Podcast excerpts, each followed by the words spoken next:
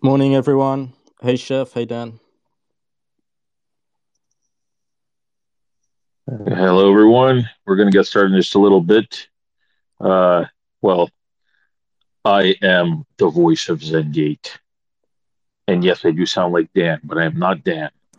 I just sound like Dan. It's a Terminator. Yeah, absolutely. Absolutely. Yeah.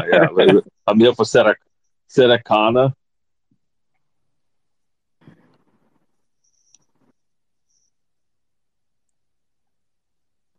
I just want to say good morning to everyone from this side of the world.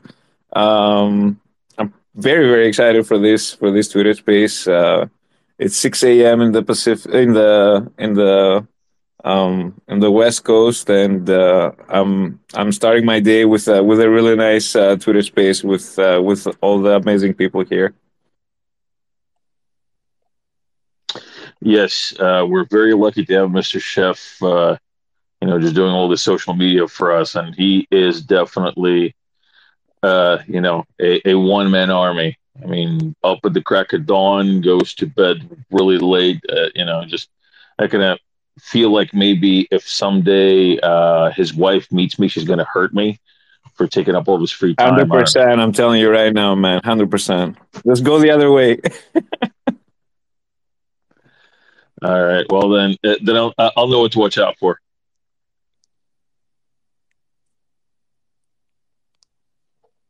I'm just going to do some house cleaning here, and if I may ask everyone to share this Twitter space to everybody, so we can start having more people trickling in slowly.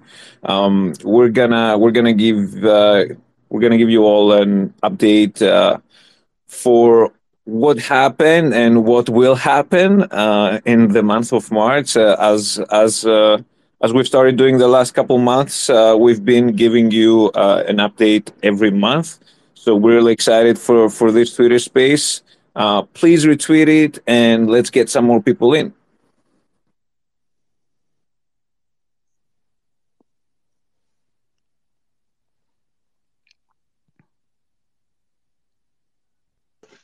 And now Sam will sing for us.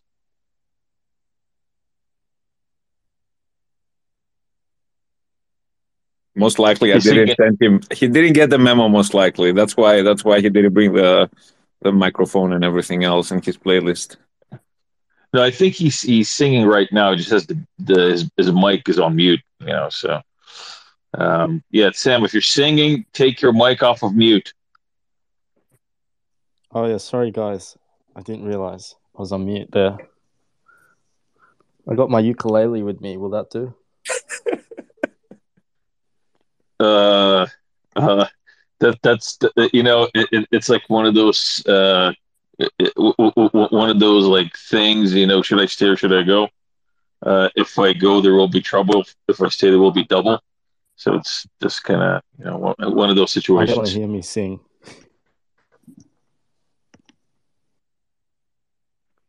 Well, the whole point is to bring more people in, not to scare them off. Yeah, that's actually a good call. Good call, Chef. Yeah, all right. Okay, so no singing just yet, all right, Sam? Because, Sam was a single... Sam was a young guy, he's not like me. He's not old and, just like home-bodied. He goes out, he does a little couple of drinks and, has a life-ish type of thing. He's the party monster in Osaka. Yeah. So you never know. He might be somewhere at a very, very quiet bar, karaoke place.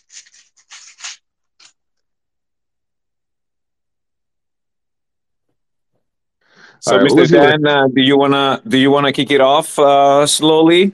I think it's time for us to start. Stop picking up on Sam. Well, listen, I don't think there's ever such a time to stop that, but let's kind of put that in the back right now and maybe kick this space off. All right, so everyone, once again, thanks for joining. Really, really glad to have you all here, and I see more and more people joining us right now as I speak. So, aside from just being able to really connect with our community, it's also great to be able to be speaking with you actually on this particular space, because we have so much that's going to be happening this month. I mean, there's already stuff happening right now. You see our updates, you see our tweets, well, my tweets, and I try to get Sam to tweet, but I don't know. Sam is like the oldest 24-year-old I know. I mean, like, I feel like a little girl, like 17-year-old high school girl when I, with my social media presence compared to Sam. Sam was like, Dan, you should be spending your time on much more serious stuff than, shit posting on social media. Anyway,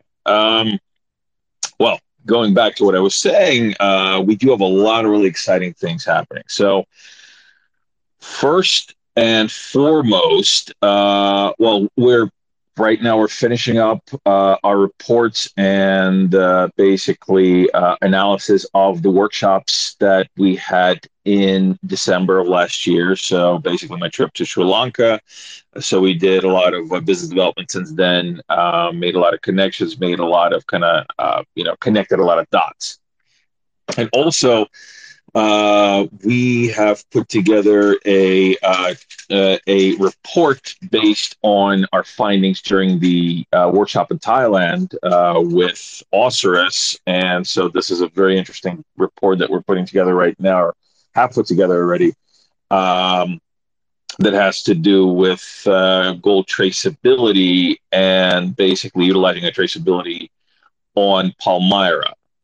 So that's something that it's a very nuanced commodity, gold, especially Thai gold. So we really are taking our time, working with Osiris and really understanding, how to best utilize the platform to bring the most value. Now, what's extremely exciting right now that's coming up is the Sri Lanka trip. So Sam and I are going to be coming out to Sri Lanka. So we're leaving, I think around the 16th, but we have workshops starting on the 18th. And these workshops are going to be with the Sri Lankan factory owners, the tea factory owners that we signed an MOU with the last time I was in Sri Lanka. So, Sam, why don't you fill everybody in on what these workshops are going to be about? Yeah, so even before we sort of jump into the workshops, the last couple of weeks we've been speaking one-on-one with the pilot partners that are the factory owners that Dan just talked about. And we've been getting a lot of really interesting information that, well, firstly, you can't find online, but also we weren't able to access on the last time we were on the ground in December. So it's been really interesting just to speak to them. We've also been speaking to a bunch of other stakeholders as well, regulators, exporters, farmers, and so financial institutions as well, and getting a lot more input in terms of what we're looking to do on the ground. So the objective of the workshops is to go to them, present back our findings, present back the solution that we want to build, and get some input from them. We're super excited. We're going to be running two workshops, one in Kandy and one in Galle, I think is the way you pronounce it. 2 days, lots of meetings, a lot of things lined up, jam-packed. And I wish we were there for longer, but we're only there for a week this time round. Dan's actually heading over to the States, which he can fill you guys in terms of what we're doing there. But jam-packed, really busy, and sort of hope to get a lot done on the ground. And that's Kandy with a K, not with a C. So it's a really cool region of Sri Lanka. If any of you guys actually visit Sri Lanka, I highly recommend Kandy.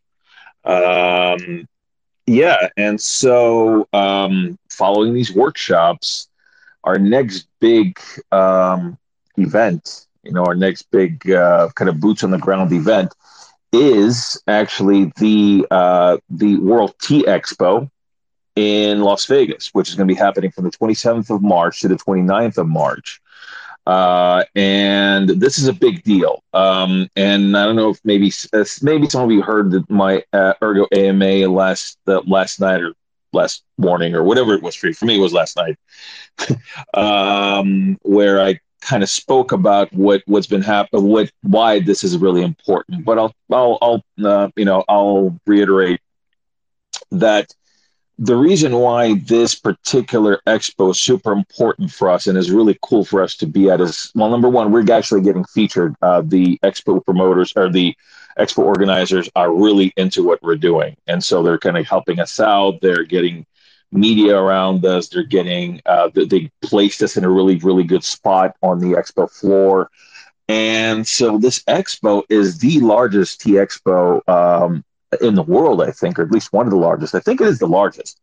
And there's another one in Dubai, but this one is one of the largest at the very least. And it's really cool because we're actually going to be able to meet and to kind of mingle and converse with the pretty much the entire spectrum of potential Palmyra users. So there's going to be factory owners over there. In fact, one of the factory owners that has been super supportive in Sri Lanka for us is actually going to be coming out there and joining us at the expo.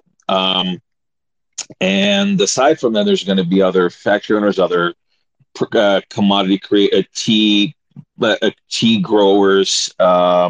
There's going to be a delegation from the regulatory agencies in Sri Lanka. Now, on the other side, what's really cool is there's also going to be our buyer audience. And so people that are actually going to be utilizing Palmyra to purchase this new increased supply that we're going to bring to the world through Palmyra. And so this is actually going to be also really, really cool because it's going to be also a wide spectrum of buyers, small business buyers that will buy maybe, 100 kilograms of tea for their business or for their restaurant to buyers that buy them by the ton. And so it's going to be very, very interesting to really get everybody's perspective on the UI and on the system itself. We're not looking for ditto heads. We're not looking for people to tell us, oh, it's great. We're looking for people to tell us, to give us constructive criticism over there. And that's what I hope we'll get over there from this wide range of people that are going to be there. So yeah, it's very cool. And Mr. Chef, would you maybe like to say how you will be involved with the with this particular event? Yeah. Thank you, Dan. What I want to, if I can piggyback a little bit and just tie it all together, is that we're starting off with in the middle of the month we're gonna go. You're gonna go to Sri Lanka with Sam, and this is where we're gonna be meeting on the ground with all the tea factory owners and all the, like you said, all the commodity producers essentially. And then later on, in a week later, we're going to be in Vegas talking with the buyers. So we're just trying within this month to catch pretty much like the whole spectrum of the people that are going to be utilizing Palmyra Comdex and we're going to see exactly what the needs are and what they're looking for. So we really think that this is going to be something really big. And now, when it comes to my role into this, is that unfortunately I won't be able to be in Sri Lanka, but I will be in Las Vegas with the team. And we're actually gonna, like to your point, Dan, we're gonna be talking and having interviews and live fireside chat with the people that, A, of course, is gonna be with Dan and Sam and the rest of the team, but B, we wanna make sure that we capture the perception and the thoughts of the people that will see the product for the first time, or, we're going to be getting a live feedback from everybody. And like you said, it's not going to be just, hey, nice product and everything else. We're actually going to get real feedback, honest feedback from everybody that is in this industry and knows exactly what they need or what they're missing And that's exactly what we're trying to do there. Yeah, I mean, for the lack of a better word, we're going to be going over there and kind of getting, people who are directly involved in the industry, people who would be directly, who would be our target audience. We're going to be going to them and saying, okay, here's what it is. Beat us up if you want to, if there's something to do there. And that's just, like I said, it's very exciting for us because, the more feedback, the more constructive criticism we get, the more we understand the needs, nuances, and basically what works and what doesn't ahead of the MVP, so that when we actually launch the MVP, which we're also now actively starting to plan out, and we're going to be, and we're right now designing the architecture for the MVP, is going to be that much more successful. So yeah, that's it in a nutshell. I mean, did I miss anything, Sam, Theo? Did I miss anything before we get to the questions? Yeah, if there's. Oh, Sam, go ahead. So, go ahead. Oh, I was just going to say, I think the socials and content has really sort of, amped up quite a lot since Chef's been focusing a lot more of his time this month. And Chef and I have been working on some content and some blogs over the last week or so.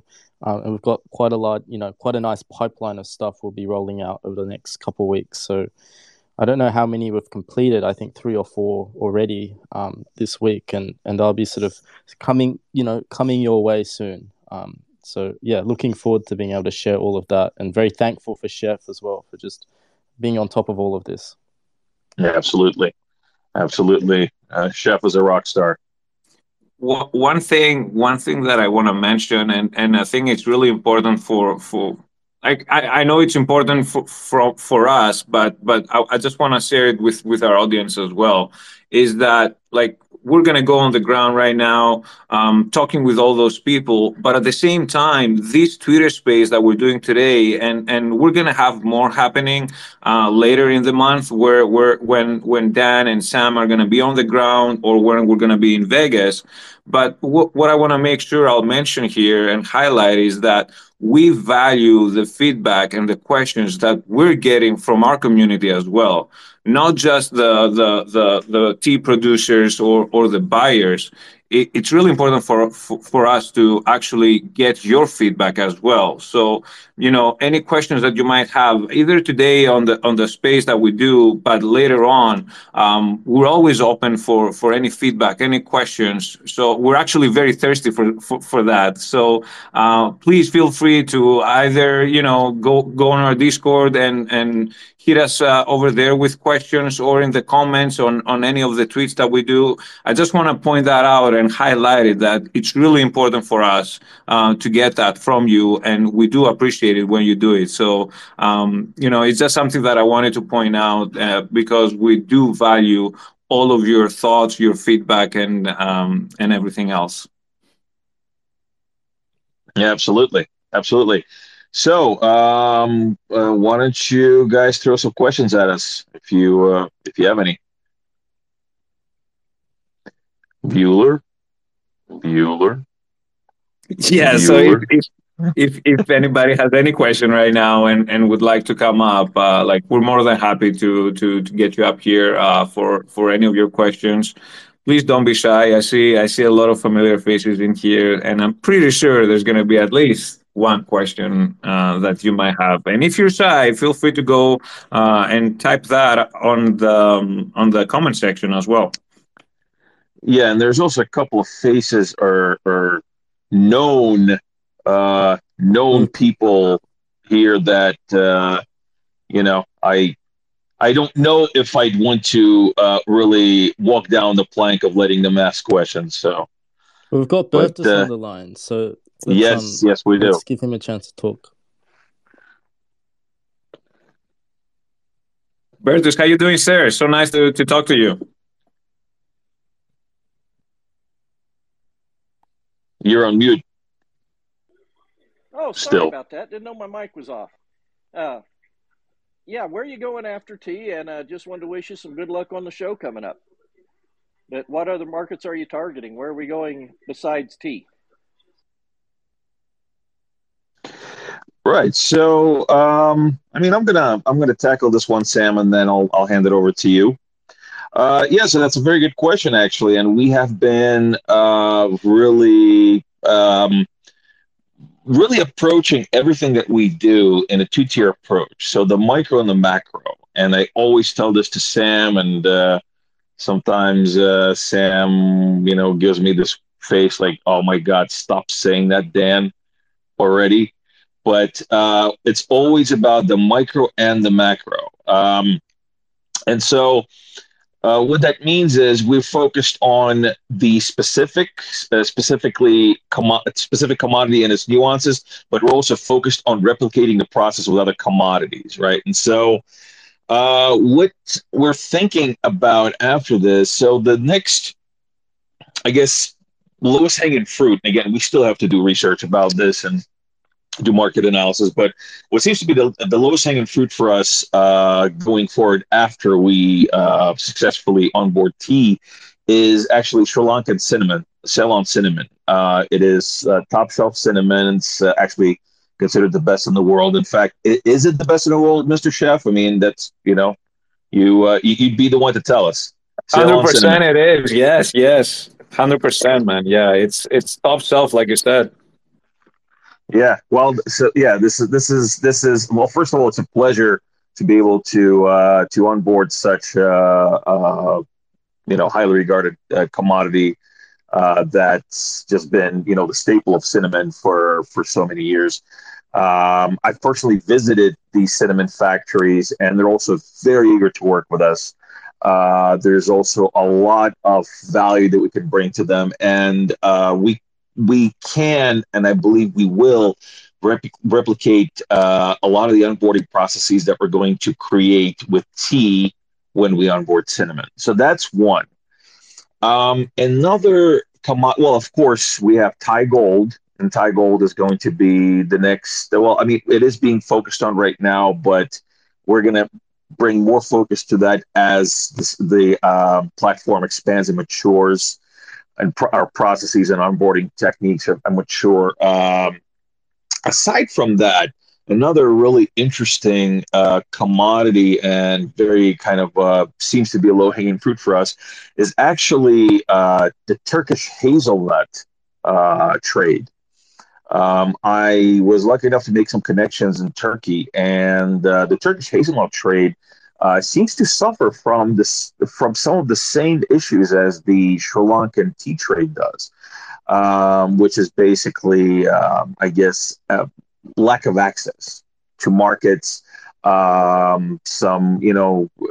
centralization of some market access. So basically, what's happening with Turkish hazelnuts is that it is a fairly well-developed commodity trade. However, the Turkish hazelnut trade was, first of all, I think something like 80% of all hazelnuts in the world come from Turkey. It's something like that. So this is really a major, again, a multi-billion-dollar commodity. But also what's happening with that commodity is that, and this is something that I spoke to a few people that are in this particular industry over there when I was in Istanbul last year, and again this year, of course. So what they're saying is that at one point England came in to Turkey, and this was a while ago. They came into Turkey and they standardized some of the trade. But what they did was they actually brought a lot of it and funneled it through the UK.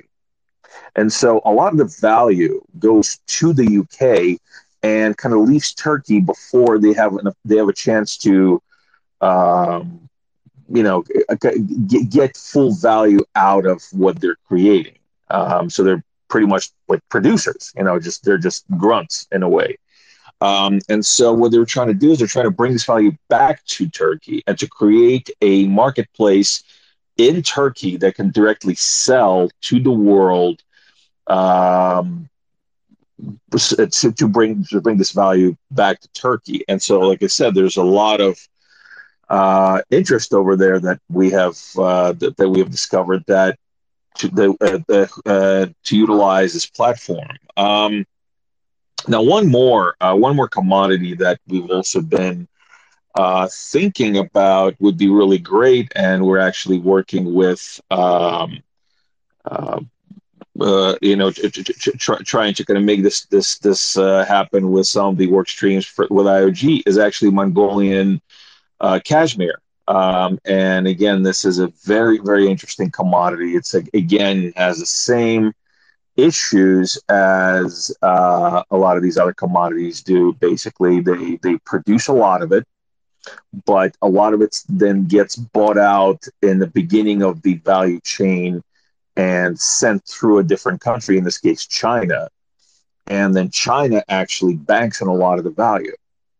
And so utilizing this platform, we could potentially bring value back to Mongolia and to give them the opportunity to create more value.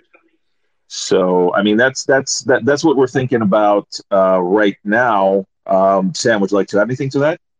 Yeah, and so Dan touched on the commodity dimension, but Bertus and so everyone else listening, I think there's a few other dimensions that we can expand as well. So tea, for a lot of commodities are grown or produced in other markets as well. So tea has many markets we can tap into, whether that's Kenya, Malawi, India. If they need the types of solutions that we're offering, we'll be entering those markets. The other dimension that you can also think about is actually providing more modules for people and so businesses within the supply chain and sort of expanding that reach. So right now we might be working with the factory owners, but there's no reason why we could provide modules and so connect that process in with other stakeholders, whether that's with regulators or with exporters as well. And that's something we've been consciously thinking about. So I guess one of the good things about the ambition and sort of the scale of the type of project that we're pursuing right now gives us a lot of angles to build and add value and you know, make more money for some of these businesses, basically. Yeah, for what it's worth, that small market stuff that with China that Dan was talking about, they have a small commodities market, and it does about $11 billion a year, but it all has to get fed back in through China. So this allows you to decentralize and to keep your product and your money in your home country. And it's, you know, if you can see the $11 billion that China's doing, that gives you an idea of, you know, where ZenGate's headed. Yeah, absolutely. Absolutely. And that's actually a really good point. So really what we're doing is, yeah, we're bringing more opportunity to these particular regions. Now, when you do that, you really have to be careful, though, because in a lot of these jurisdictions, you already have established entities that will resist, for lack of a better word, I guess unauthorized, quote unquote, market access, because they're the ones that control the market. So what you really have to do is you have to understand the makeup of the market. You have to understand who to form alliances with, because like I said, it's very nuanced, and to who have on your side so that they can protect you from such things as, say, you know, getting regulated out of the market. Because again, this is something that happens in these jurisdictions as well. I mean, some of them it's, you know, a lot easier to happen to than others, but nevertheless, you always have to kind of think about this. You got to think about, okay, you're coming in there and you're giving these guys more power. Now, why do they not have this power right now? Is it just because technology? Is it just because of that? Or is it more nuanced? And a lot of times it is. Is it because somebody else already owns that market share, and if you step on their foot, they're not going to like it, and they're going to go and try to get your ass out of there? You don't want to do that. So you have to really understand how to be able to, you know, work with these types of people in these types of situations, and to really see, you know, how you can do less cutting out of people and more kind of pivoting, right? So what you can do is you can actually, some of these entities, there's an ability to pivot them and to make them see that what you're bringing actually also has value for them if they only change like this one little thing or these two little things. And that's basically how you present it to a lot of these entities. And of course, you can't always win, but you always, you always kind of have to take that, I guess, well, I don't even know if this applies very well, but, speak softly, but carry a big stick. So basically, tread softly. Don't try to piss off too many people right away, but be able to protect yourself if you need to protect yourself. And that is with other relationships that you form. So again, it's just a lot of this is not just about the tech. It's about the business development. And that's, business development is what I do. Business development is what Sam does. So this is something that, that I think we are really suited for, is to basically navigate these types of jurisdictions. But do you have any other question for us, or you're good? And feel free to unmute yourself if you're trying to answer. I'm good. All right. Excellent. Thanks a lot for the question. So that's actually something that I kind of wanted to expand on with Sam. So Sam was saying about kind of other value propositions around the trade. And so, Sam, why don't you kind of expand a little bit you don't have to get into too much detail, but maybe explain to the audience how, say, for example, when we had the meeting with Charles, right, and we were two of the IOG executives were actually involved in commodity trades, and they actually made some very good points about how money is made in the commodity trade business. So why don't you kind of elaborate on that and tell people what other value propositions and opportunities lie around what we're doing that Palmyra can also utilize and monetize on? Yeah, sure. So I think I can touch 2 points on this, which is when you're talking about, I don't like using the word middleman, but effectively market players, the existing market players, and like disrupting them. Like, how do you prevent that? And so it ties into my first sort of response, I think. And one of the ways that we're thinking about it is because we're working directly with farmers and with factory owners, we actually get access to a lot of really interesting data. I mean, a lot of this data is actually often potentially captured by other people, but they don't really have access to it in real time, or they may not even have access at all. So some of these players, like the exporters and the regulators, actually really care quite a lot about being able to see this information. And if we're working directly at the source, we're in quite an interesting position to be able to share that and make that available for them. So there's a high level of de-risking involved and sort of working collaboratively with other market players that potentially we weren't initially looking to work with. So that's sort of one angle. And that also provides a revenue stream as well. As for commodities, there's a few different ways you can make money in the commodity market space. So the first one that probably seems obvious to everyone is, you basically provide a platform to connect the buyer and a seller, and you take some form of transaction fee. And that's something that's quite commonly done. A lot of these other traditional institutions that are regulated exchanges, they also make money by providing like these clearinghouse facilities. And then other angles in the commodity space that you can actually make money on is futures. So providing a platform which allows people to lock in prices and dates effectively. And then I guess financing is also a really big part of the commodity space as well. And a lot of these regions struggle to get structured supply chain financing. And so being able to connect people, well, firstly, capital allocators with people that require the capital is a really good way to actually make money as a platform as well. Dan, I don't know if that covered what you were after, but those are the various ways that you can make money in this space. Yeah, absolutely. Yeah, I mean, essentially, what the point that was made during our meeting with Charles by the other people that were there was that actually traditionally the actual commodity trade itself has a very low profit margin.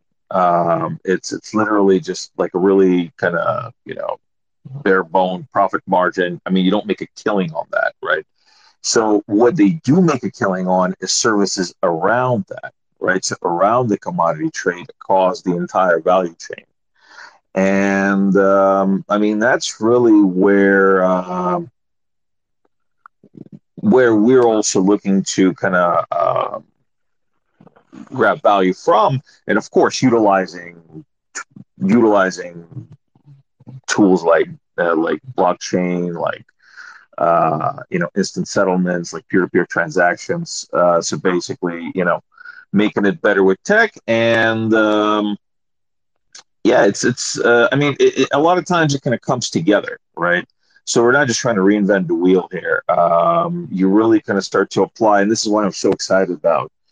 What we're doing is because we don't really have too many instances where we just kind of go in there and say, okay, so I can't really figure out what we're, how we add value there. I mean, of course, it's not across everything, but we don't have too many places where we get stuck, right? We always figure out another way of why Palmyra would be better.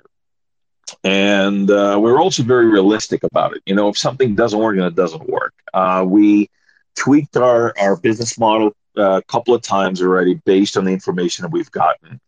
And we're just not afraid to kind of, again, keep just fine tuning it so that the product that Palmyra becomes still encompasses all the original ideas and fundamentals that the system is built on, while kind of having that maturity that really is necessary for the real world. So it's just very exciting. And again, it's just really exciting to really be able to interact with these people. And, Sam, you had a chance to, so we've been working with the tea factories that we signed onto the, the MOU with. We've been doing interviews with them and basically filling out questionnaires that Sam's brother Will created. Sam is a brother. He's very talented. His name is Will. And I don't know why, but every time Sam speaks about his brother, he says Sam's brother Will. So now everybody in the company says Sam's brother Will, even though there's only one Will in the company. But Will put together this really, really good questionnaire to really do an assessment of all the different things and pain points, and gather information from these from the factories. And Sam, I mean, you really had a chance to review some of these, and I mean, what is the sentiment there? What is the general, I guess you could say, first of all, attitude, right? That you gathered from from our crew working with these people. I mean, it's really positive, right? I mean, it's really kind of gung-ho way. We don't really have to pull any information out of them. It's not like, I don't want to do this, oh god, no. It's they're just really willing to help us. I mean, isn't that right? Yeah, you just answered the question yourself. But I've been on a few calls with some of these factory owners, and the Sri Lanka team have been doing an excellent job running the interviews, and we haven't been involved in everyone, but we're able to sort of hear the recordings and sort of see the information that's coming through as well. But very receptive. Like some people are already doing international direct selling. They've got access to sort of financing, yet they're still quite interested. Some factory owners, may not be as digitized as some of their peers, and it's showing much more interest as well. But I think all in all, a lot of good feedback. They're being very open-minded, really excited about the opportunity to, get access to some of the, the most innovative sort of solutions out there that blockchain can provide. So it hasn't been too difficult, I think. And we've been able to build some really good relationships with these people, and they're strong advocates of the work we're doing. And yeah, I'm personally just excited to go meet them and drink some tea with them, basically. Yeah, it's it's this advocacy that really kind of touched me because, for example, my work in Georgia. From one hand, yeah, we did have a lot of friendlies over there, but on the other hand, I did run into skepticism over there dealing with traditional financial institutions. This is back in 2018.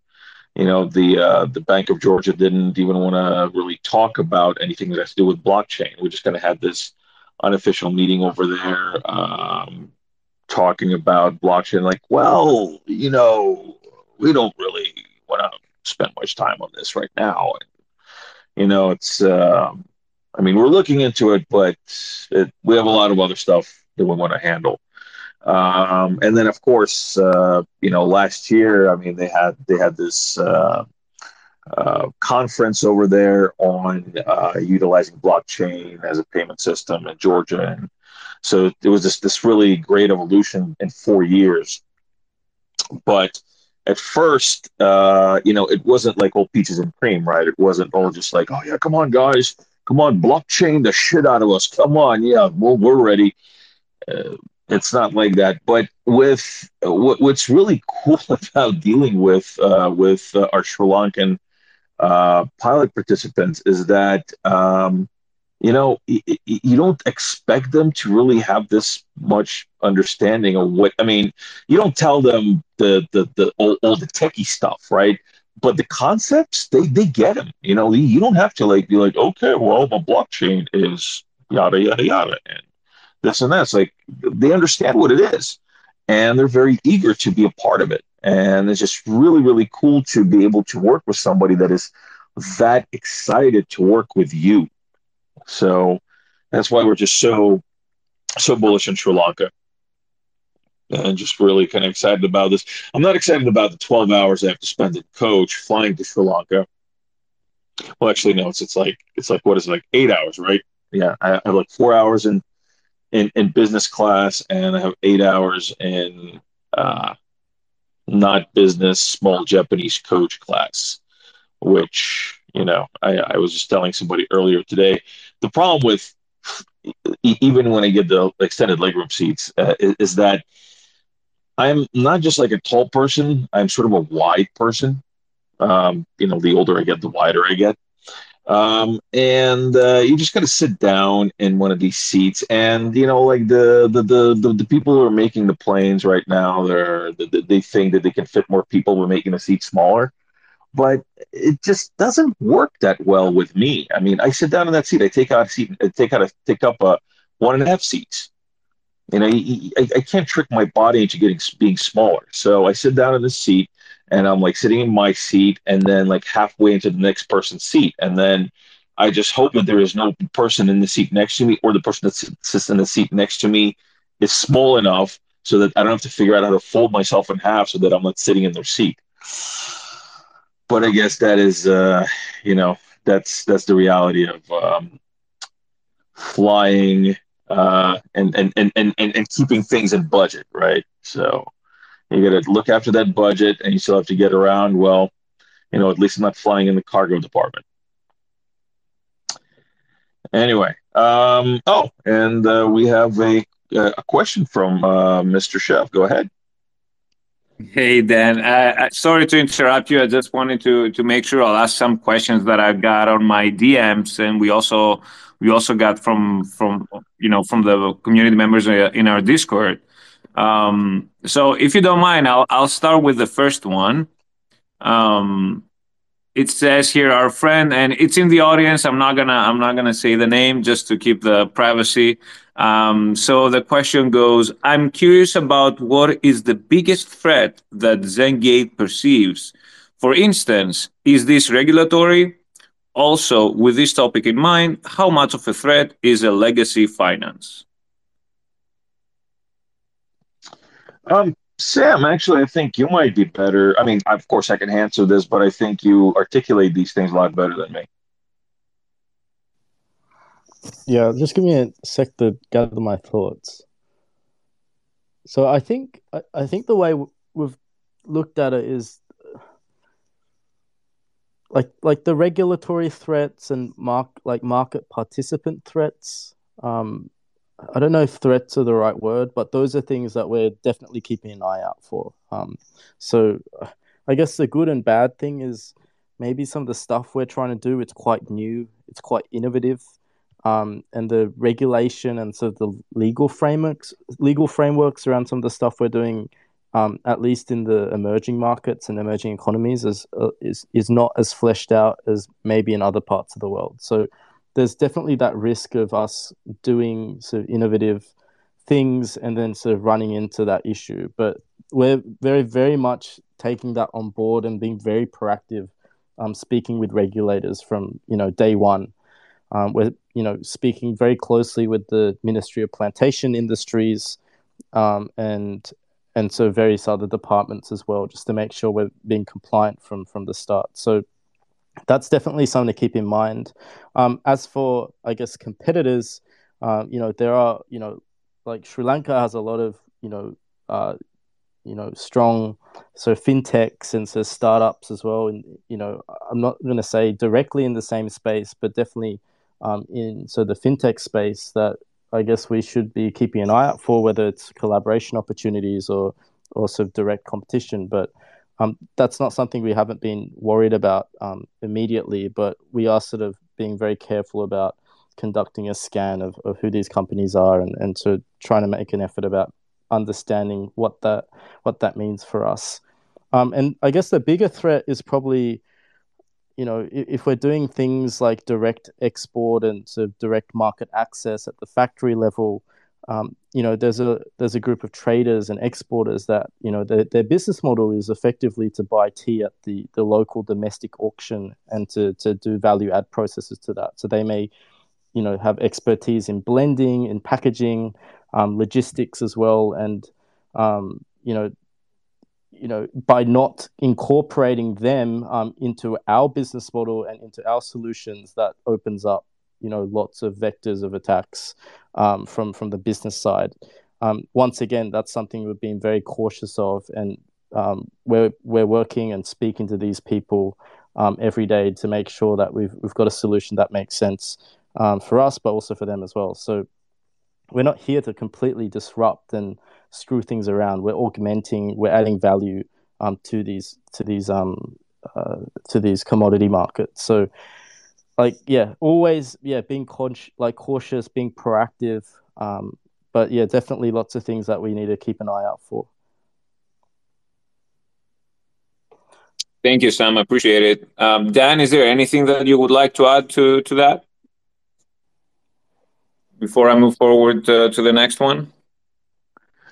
No, I think Sam covered it pretty well. Again, that's what I was saying before. We have to work alongside a lot of these entities, and you don't want to go in there, guns blazing, saying, "Okay, guys, get out of here. Your time is up," because you'll most likely not like that, and they most likely can get you out of there very, very quickly. So you really, really want to de-risk yourself to set yourself up for success. Yeah, that's it. The other bit, really, like this might sound obvious, it might sound a bit introspective, but I think ourselves are a really big threat. Like, this is a really big opportunity. Like, the people are so excited that we're there. Like, they're very cooperative, very collaborative, very open-minded, and it's a big sort of problem, and big opportunity we're trying to tap into. And if we get distracted because there's lots of different modules and sort of path to follow down, we won't be able to deliver the stuff we, you know, started or have in mind to deliver. So that's something Dan and I talk quite a lot about. What do we start with? What is the sequencing of this stuff? And not getting stuck, you know, down these rabbit holes, which is very easy to do when there are lots of rabbit holes effectively. So, yeah, that's something I keep in mind. So every day as I go to work and I ask myself, is this necessary? And that sort of guides my thinking and my strategy as well. Awesome. Thank you so much, both of you. I will move on to the next question that we got from a community member here. How is adoption expected from the buyer side? Do producers expect or want to require 100% of their sales to go through the Comdex? I'll stop there. And there's a second part to that. Well, I might start with the producer side, and then I'll hand over to Dan to talk a little bit about our strategy to onboard buyers, especially as he's going to Las Vegas and will be attending the Tea Expo. But on the producer side, right now, when Palmyra is running, there's, you know, multiple ways that producers can interact with Palmyra, also not interact with Palmyra. So there's no obligation for them, or sort of like for them to basically pass all their sales through Palmyra. So they may have raw sort of processed tea that they'd like to send through the auction, and so pass through the auction process. And that could be, you know, a number of factors why that's the case. You know, buyers may want sort of more packaged and sort of different quality sort of tea on the platform. And if the producers only have, you know, a small amount of that or a portion of that, they may not be able to pass all of it through. But it is just one of many options, and there's no reason for them to only go with Palmyra. There is an existing system that also works quite well as well, which they can, you know, continue to use.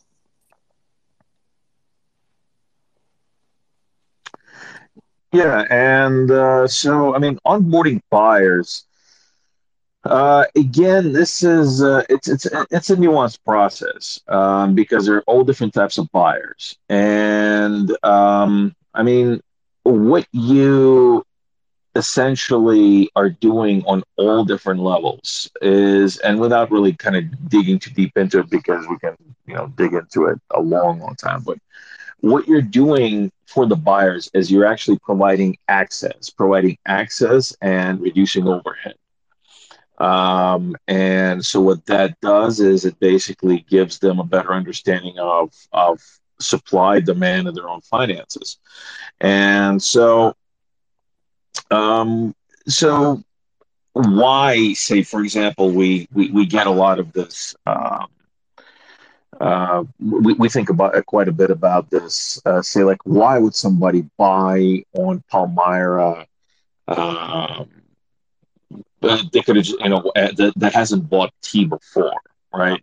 And why is this access so important? So what I always talk about with Sam, and I think I mentioned it quite a few times, but again, it's about the eBay model. And I keep bringing it up, and sometimes Sam rolls his eyes at me and is like, oh, God, this shit again. But if you think about it, eBay, right, they came about back in the 90s, and I was actually one of the – and I was on there back in the 90s, actually, which is kind of scary. But what did eBay bring? Why did eBay blow up so much? Was it because they invented the online auction? No, they didn't. Was it because they had something, I don't know, like stuff that nobody else had for auction? No, sort of. I mean, they kind of expanded. They were actually started as a PEZ auction website, PEZ dispensers, and then expanded to other auctions. But what they've actually provided is an ease of access to all these different items that people before just, I mean, they knew they existed, they wanted to buy them, but it was just too long of a process, too involved, right? Like say, for example, one of the things that I used to buy on eBay back in the 90s was actually Civil War artifacts, American Civil War artifacts. I still actually have some.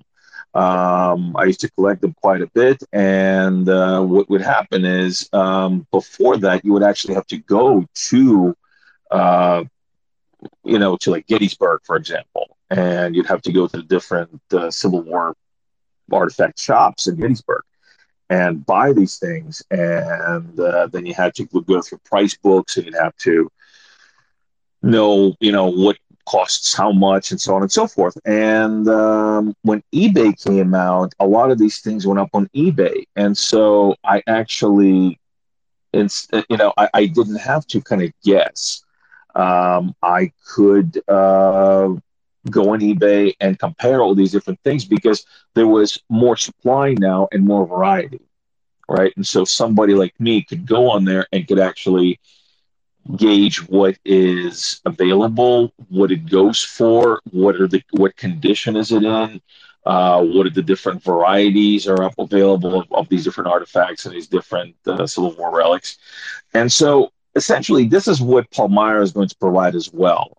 It's going to provide a wider availability and wider, spectrum of products that these buyers, like say, for example, the average restaurant owner that's going to attend the tea conference, which is actually going to be part of a larger restaurant fair. Say, for example, these guys might, and a lot of times they don't buy directly from Sri Lanka, right? They might have Ceylon tea in their restaurant, or they might want Ceylon tea in their restaurant, but they have to buy it through a distributor because they don't have direct access to Sri Lankan tea. The platform provides that for them. They don't have to go through somebody. They don't have to go to the shop in Gettysburg to get the Civil War artifacts. They can just go directly to the provider of the artifact, like I did, and buy directly from them. And so that's just what it's all about. It's all about bringing a larger variety and ease of access for people who didn't think that they could purchase these commodities this way, or source these commodities this way, just because there wasn't an easy and straightforward and just an intuitive way of getting these things to them without really having to be super knowledgeable about the trade. Thank you, Dan. Before I go to the second part of the question, I just want to make sure I'll give a reminder to everybody that you're all more than welcome to hit the speaker button and request to come up as a speaker if you have any questions for Dan or Sam or myself. But I'll keep going with the questions that we have. But if there's anybody from the audience that would like to come up and ask any questions, feel free to do so. I'll keep going with the questions that we got on our Discord here. What is the likely impact on local middlemen? Again, this is the part two of the question.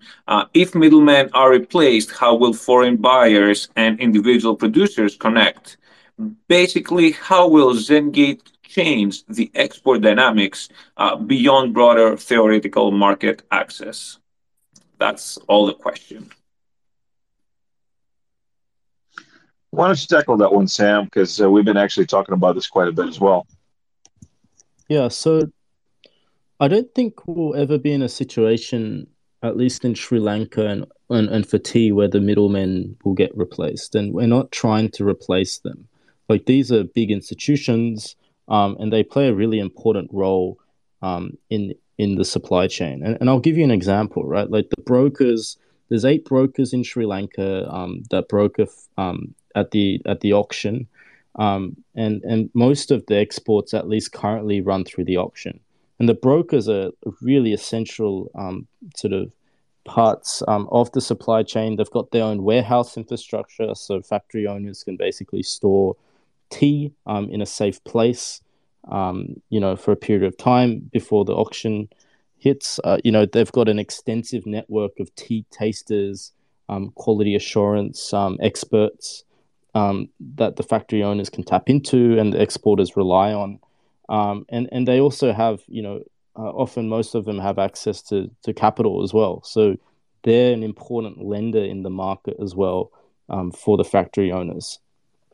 And just talking about that alone, like they play a really important role. Whether or not, all of the volume goes through the auction or not, that's a completely separate story. But I just don't see a world right now where like a broker gets replaced. Like they are just too important right now, and they've just got a lot of like physical infrastructure, that we're not looking to sort of take on. Like we're not going to just build all these warehouses out of the blue. Like it's firstly very capital intensive, but why do it if it's already available?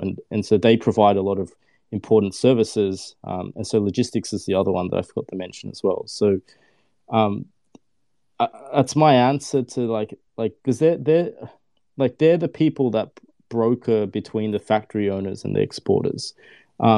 So I don't think they're going to go away anytime soon, at least. So what was the second part of the question, Chef?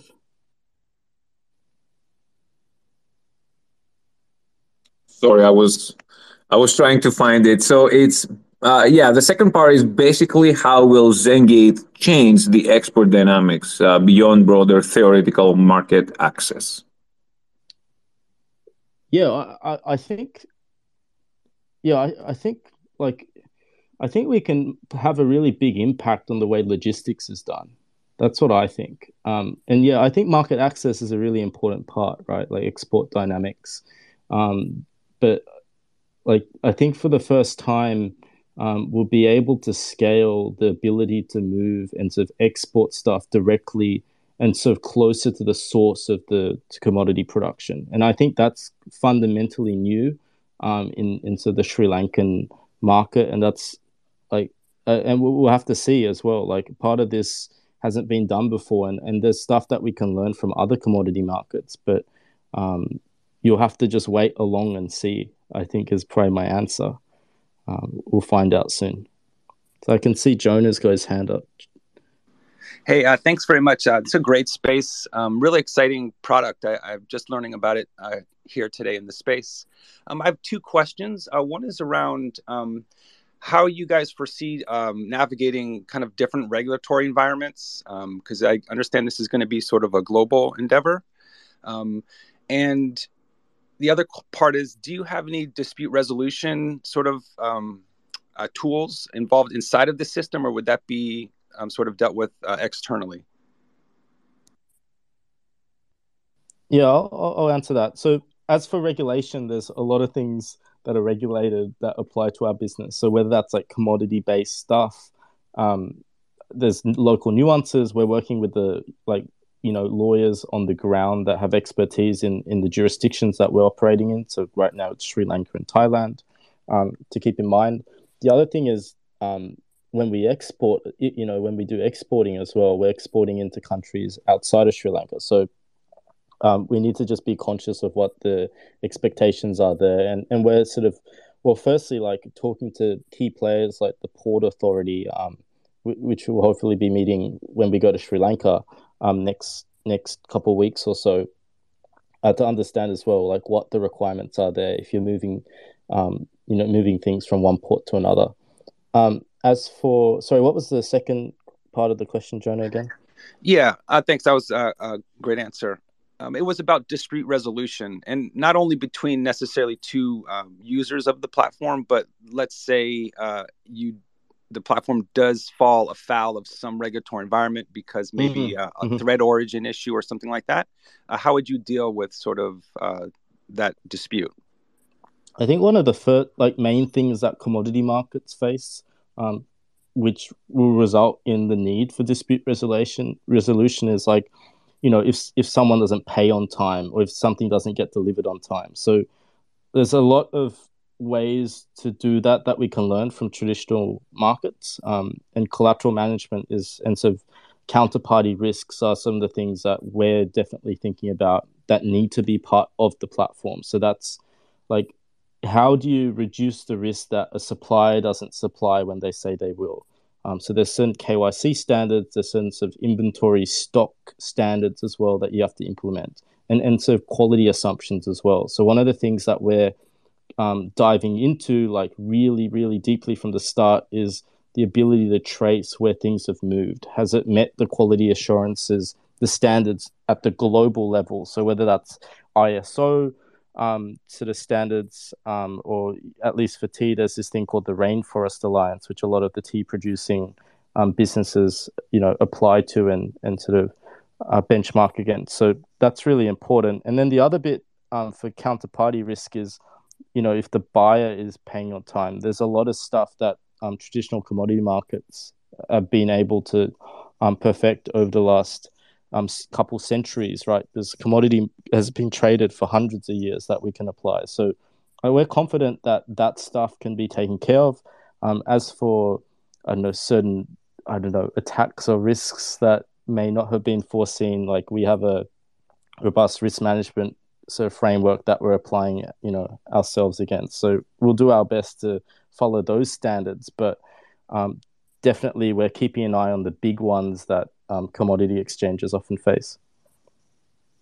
Excellent. Thank you so much. And you actually kind of touched on the other a little aspect of the question, and that was about KYC. But you do imagine having sort of participants go through some sort of KYC process. Is that right?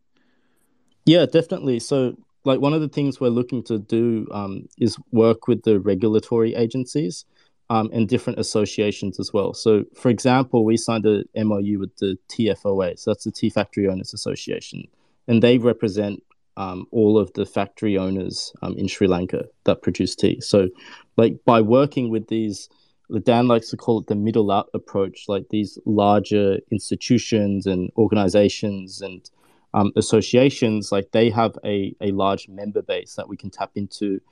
That basically have already been KYC'd and sort of credentialed in that sense. So there's a lot of cool blockchain tools that we can leverage, like verified credentials and also standard KYC processes that exist, you know, currently that players like IAMX, for example, that, you know, Chef knows quite closely and Dan sort of is friends with, that we hope to, you know, leverage as well. So they've got some extensive tooling and so solutions that hopefully we can tap into. Fantastic. Thank you for those responses. Yeah, this is actually, you know, what I keep talking about, you know, you don't lead with blockchain, but you just basically look throughout your entire platform and your entire application and the application strategy of what you're trying to solve. And you figure out where blockchain can be most effective. So in this instance, blockchain can be most effective in utilizing DIDs. That's for KYC, so that once the buyer or the buyer and the seller have gone through KYC, they can then get a DID, which will then represent them in the system, so that they can basically pass around credentials, pass around different tokenized representations of assets, and so on and so forth. So, yeah, this is a good place to utilize DIDs, and this is what we're looking to do. Awesome. Can I ask one more, just like, this is your opinion on something? Sorry to co-opt this for a minute here. You know the company TradeLens? Are you familiar with them? Yeah, we've come across them. Yeah. So my understanding is that they had this sort of shutter shop, like they closed down. And I was wondering if you had any, if the shuttering of that business gave you any insights into the sort of the challenges around supply chain, or why they were not able to, you know, fully realize their you know, their structures. Well, I mean, just in general, and I'll also let obviously Sam chime in on this, but in general, one of the reasons Well, one of the things that we've discovered was that, and this I discovered working with supply chain and with traceability, is that it's not very easily monetizable, right? So you have to really find the niche that your particular system will solve. And if you can't really kind of focus yourself into that niche, you can miss the window opportunity quite easily. And this is why we actually are applying traceability to the products, but not leading with traceability. We're not leading with supply chain, right? So this is just part of the aggregate approach that we, which is what we call the aggregate approach that Palmyra takes to solving all these different problems that, in the end, will combine to create opportunity and create more availability for or more inclusion for all these different users. Do you wanna chime in on that, Sam?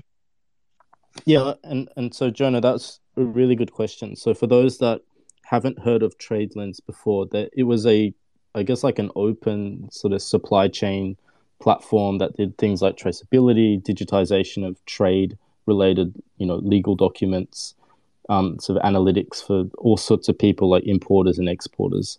And it was a jointly developed project, I think, by IBM and a large shipping company called, I don't know how to pronounce it, but I think it's called Maersk from memory. But yeah, I remember that coming onto like my LinkedIn feed a number of months ago, and I think it was a really ambitious project. And to touch on what Dan was talking about, monetizing traceability is difficult. And I think there's a few ways that people have so far been successful in doing that. And so monetizing some of this stuff. But one of the main things we're doing, like we're not looking to monetize on just digitizing trade documents. We're not looking to, like, we're trying to connect people. We're trying to connect businesses all around the world. And some of the tools and the modules will be built around that. So like we're very much focused on what we like to call within our company, this aggregated approach. It's not, we're going to be a supply chain traceability company. You know, traceability is a really important part of the solution that we're offering, but we won't monetize on it. So that's sort of one response. The other response is you can't tackle everything at once, right? Like this is a really large project, and yes, IBM and sort of, you know, Maersk, like these are large institutions and they've got large clients, customer bases that they can use. But I think one of the things that we're very much focused on is, can we pilot this in a region that's open-minded, that's collaborative, that's willing to sort of work with us? And can there be a profitable business model that we can build off the back of that? And if the answer is yes, and so we obviously think internally the answer is yes, we can sort of move on piece by piece and scaling that up. So I think the strategy and the approach around the size and sort of how quickly you do it, I think is really important. And I think there's a lot we can learn off the back of TradeLens. They did a lot of really good work as well that we can learn from, and definitely so speaking to people that were part of the project, I think will be really important for us to make sure that we can avoid some of the pitfalls that they faced. Awesome. Thank you, guys. Love the answers. I'll step down now. Thank you so much. Thanks, Jonah. Awesome questions. Jonah, thank you so much for coming up and asking those awesome questions. We really appreciate you, sir. I just have one last question for you, Dan and Sam, and you kind of touched on it a little bit, but like how the question is again from our Discord, how are you similar and different than IBM Food Trust blockchain? I'll let Dan answer that one.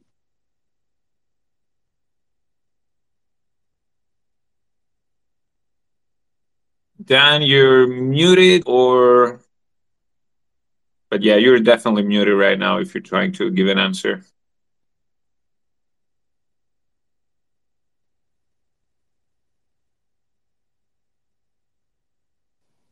I guess I'll take this one. Oh yeah, yes, Sam, thank you. I I think there are a lot of similarities, you know, like in some of the stuff that we're trying to do. Whether or not they've directly targeted the regions that we're interested in, that's a completely different story. But we're looking to, well, firstly, like the fact that it's not on an open blockchain is probably one sort of difference. But I think there's a lot of sort of similarities in the type of work that they're doing. So they're building a similar type of network around sort of, you know, smarter, so sustainable food ecosystems and whatnot. Like we're very much focused at the commodity level. That goes beyond food. Like these are raw materials like gold, so cashmere products like Dan mentioned in Mongolia and beyond. So I think there's a lot of stuff, once again, like with TradeLens that we can learn from it, but we're very much focused on dealing with commodities at the raw form as opposed to all the way through to, you know, to a finished and processed product that people consume. Sorry about that, everybody. I had a bit of a unmuting problem. I almost got rugged. I think Sam mentioned this is a pretty good way to summarize the differences actually, because you know there are quite a few similarities. Number one, we're using a public ledger, which is one of our staples, and how we bring value is this immutable and public. Public accountability for transactions. So that's number one. And two, again, what Sam said, and I know that I brought up the eBay model before, right? But in this instance, it's actually really prudent to say that we don't want to build an eBay for tea, or don't want to build an eBay for commodities. So we have a fairly well-defined, well fleshed out definition of what we would be dealing with and what we won't be dealing with on the platform, and so. Essentially, what we're sticking to is raw commodities, and we actually have had some dealings with people that were asking, okay, well, how about can you list this or can you list that? Can you list that? And there is such a. I mean, we have to stop, right? We have to stop at products that are not raw commodities, because like I said, if you just start listing everything, first of all, it's a lot harder to create a replicable onboarding model and replicable trading and buying and selling model for these things. It's a lot harder to create a more standardized futures contract than forward contract vehicles for these things, and essentially you start getting away from actually being commodities and get to it being, like I said, eBay for all these different things. That's it in a nutshell. Thank you both of you for your answers. Now, I do have one last question, but that's not coming from a human being. It's coming from a dog, so I'm going to most likely not ask that question. I guess I will. The question is, are we going to see any dog food on Palmyra Comdex, even though you can't answer that question?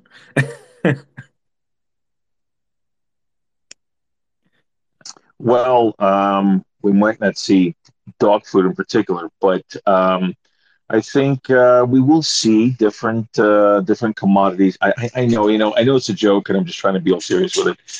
Yeah, sure, why not? Dog food, as long as it grows or out of something or other. We can put it on there. Also rugs. I think we have you'll be able to source materials to make many rugs. That's awesome. Thank you for answering that dog question. We do have one last question here. We have Amosba. I hope I pronounce your name correctly, my friend. Hello, how are you? Welcome. Good. I just basically have one question, and that is, what will be the minimum, almost like batch, for the Comdex? Like on your UI video, the weight was like 550 kilograms. Like, do you have a minimum quantity size for a listing? Yeah, so that's actually, I mean, Sam can also chime in on this because I think both of us have the same amount of knowledge about this particular question. But really, it all depends. It depends on the commodity and on the commodity creators and whether they're basically willing to have as their smallest lot. And in fact, this came up in some of our first meetings with the factory owners. There is such a thing as too small of an amount. And this is something actually that they were asking us about because they ran into this issue before. You know, they were trying to directly sell. And the buyers just were buying such small amounts that it just cost them way too much to ship and to do anything for this to be cost effective. So yeah, just to answer your question, it depends on the commodity. It'll depend on the particular region or particular commodity. There is no, we don't set this basically. We work with the commodity producers to set these, minimum lot sizes.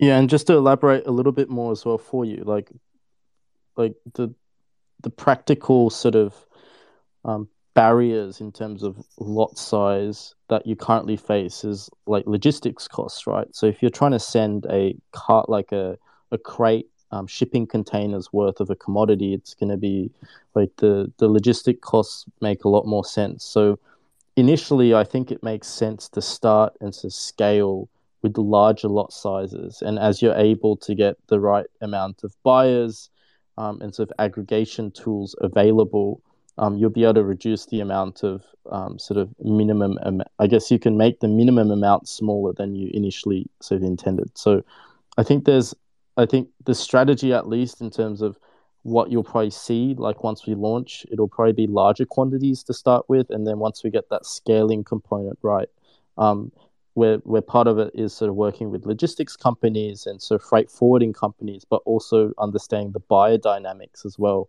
We'll probably be able to reduce that and sort of allow more players to access and sort of tap into Palmyra as well. So that's the way I'm thinking about it as well right now. Did that answer your question? Yeah. And then I was listening earlier and had one more question. Is there almost a way you could, for lack of a better term, like crowdfund a purchase, i.e. if there's like a 550 kilogram lot on the website, almost like, 10 people could each buy 55 kilograms? Actually, Sam, we were just talking about that actually. Yes, this is something that we've been that we discussed quite recently, where we could attract, smaller buyers and smaller business owners that don't want to buy, a ton of tea, to basically, partially own a lot, right? So, you have of course, it's not going to be a simple thing. We're going to have to make agreements with the participating factories in this case, the participating commodity producers. But essentially, yeah, what you would have is, say, what we were thinking basically is, for example, if a factory has a certain lot of tea that they want to allocate towards I mean, that's not the best way to say it because it's got a different definition, but fractional ownership, fractional ownership means something else in finance, but for the lack of a better term, partial ownership or crowd ownership of this asset. And then what we can actually do is, we can get if we have groups of people, cooperatives of people that would like to own this particular commodity and get it distributed amongst them, then yes, we would like to be able to do that. In fact, the example that I brought up for Sam, and this is not exactly what this is, but this is along the lines of something like this. So this is there's a website. It's still out there.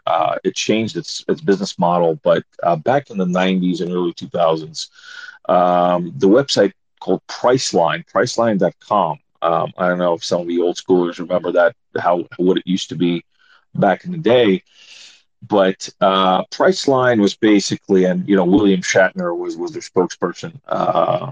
They were about naming your price. You can name your price on airplane tickets, on hotels, and what they had for a while was actually gas. And this is back in like 99, 2000. You could actually buy a lot, a batch of gas.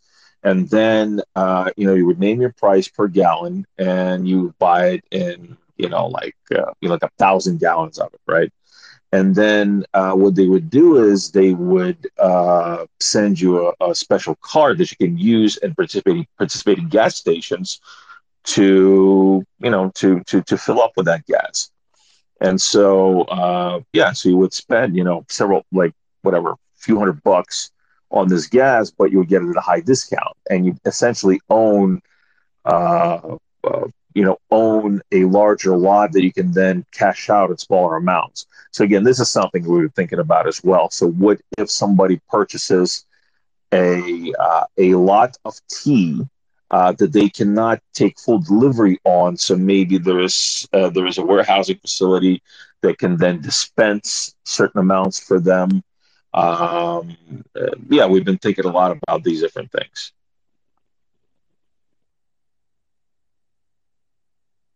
Amos, is there anything else that you would like to ask before we move on to Pyro?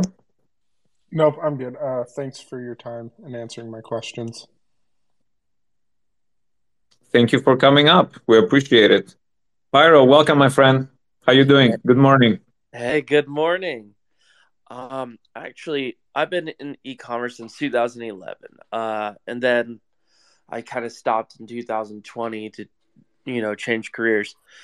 But my question was, is there any consumer protection, or insurance or whatever when buying on your platform? And, is there like a rating structure that these, wholesalers will have, or even on the reverse side for the buyers too? Is there any protections for the sellers when interacting with buyers? Just kind of interested.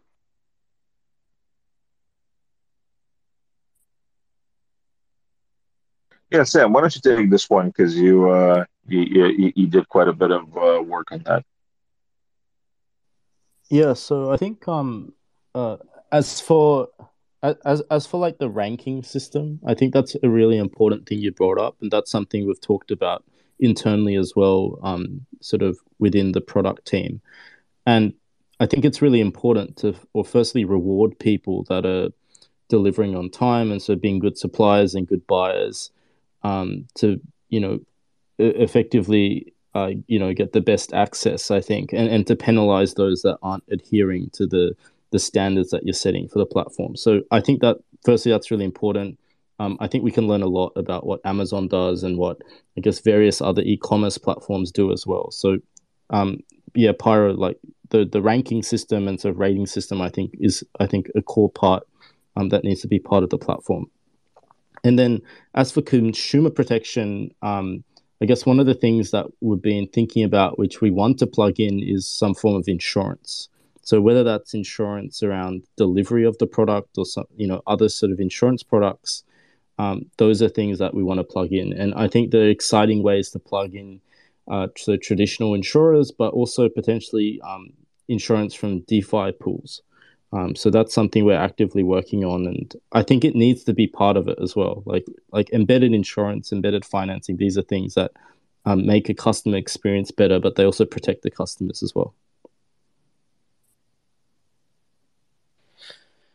Is there a lot, Sai? So if I have my my local farmers market, and I just want to buy something as a as an average person on your website, so I could resell, would the lots most likely be wholesale, or will I be buying at like a retailed price? So I think that one of the main selling points for using Palmyra is for wholesalers. This is a B2B, but primarily a B2B platform as for the actual physical settlement and physical delivery of the commodities that's on the platform. And one of the selling points is if you're going direct to the source, you should have pretty competitive pricing and sort of rates as well. So I hope that answers your question, Pyro. Yeah, that's it. I appreciate it. It sounds like it's going to be a really strong website, and I hope it gets traction. I'll help push the traction, be even a buyer. So exciting. Thanks, Pyro. Thank you for coming up, Pyro. We always appreciate you. You've been a big supporter of the project and the Ergo ecosystem in general. So we always appreciate you when you come up on the space. I think I'm not sure, Dan or Sam, how you guys feel, but do you think that it's time for us to conclude our space for tonight for you? I know it's quite late over there. Yeah, actually, I just want to say, Pyro, every time I see her name, and I know, I mean, I guess to everybody, it brings different imagery, but to me, for some reason, I keep thinking about, every time I see your name, I keep thinking about the song Pyro from Offspring's second album. There's a song from the second album that came out in like 94 or something like that. It's called Pyro. And I don't know, I just always hear that song in my head whenever I see your name. Yeah, I think of Pyro like the X-Men character. That's what comes to my mind, at least. Yeah, but that's like, you're a young person. I'm a middle-aged person. Middle-aged people think of the Offspring's first and second albums. I like the middle-aged comment. I like the middle-aged comment that you just made for yourself. Yeah, a certain other ruggish dog meme coin that token, whatever. That is not with us anymore. I think he's the one that carried that particular narrative across social media. That's so true. That's so true. Well, listen, I just want to make sure that we thank everybody for joining. And before we conclude our space, I just wanted to give a little bit of another update of what will be coming down the road within this month. Like we said, I'm just going to do a recap here. In the middle of the month, we will be going in Sri Lanka. Daniel and Sam will be on the ground, and we'll be conducting interviews and workshops with a lot of the tea farmers, producers, tea factory owners. And we're also going to be having the World Tea Expo in Las Vegas in March 27th to 29th. And this is where Daniel, myself, and some other team members are going to be at the expo talking with every single person from the tea industry that will be coming down there. And so feel free if you guys have any questions during that time. We're always open for communication, and we're always willing to answer any questions you might have. But do expect that there's going to be a lot of content coming out from us, blog posts like Sam mentioned in the beginning of the space.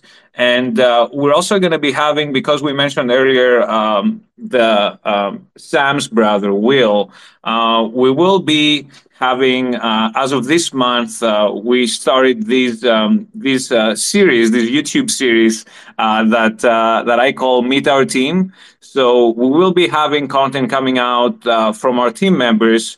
That way, all the community will get to know the people behind ZenGate. And again, we will make sure that we'll bring them on the spaces as well. That way, again, everybody, our community, and the team members, the ZenGate team members, will actually, get to know each other and have that open communication with everyone. I just wanted to make sure that I'll mention all that before we conclude our space. I'm not sure if Daniel or Sam would like to give any final thoughts. Yeah, just again, like you said, Mr. Chef, it's great to have all of you here. Thank you very much, everyone, for the great questions. We always are really thrilled to get feedback from you, to have you participate in our spaces and our Discord, or anywhere. I mean, just converse with us. Really love the community, and just really feel pumped to see so many people so interested in what we're doing. Sam, any last words from you, sir? Yeah, it's same thing as Dan. Thank you very much for everyone dialing in on a Friday, and hope everyone has a really awesome weekend. Awesome. Well, thank you so much, everybody. This is it for the space for today. And again, we'll be in touch with all of you in the upcoming weeks with more spaces, updates on YouTube. So stay tuned and follow all of our social medias and join the Discord as well. Thanks again for joining us.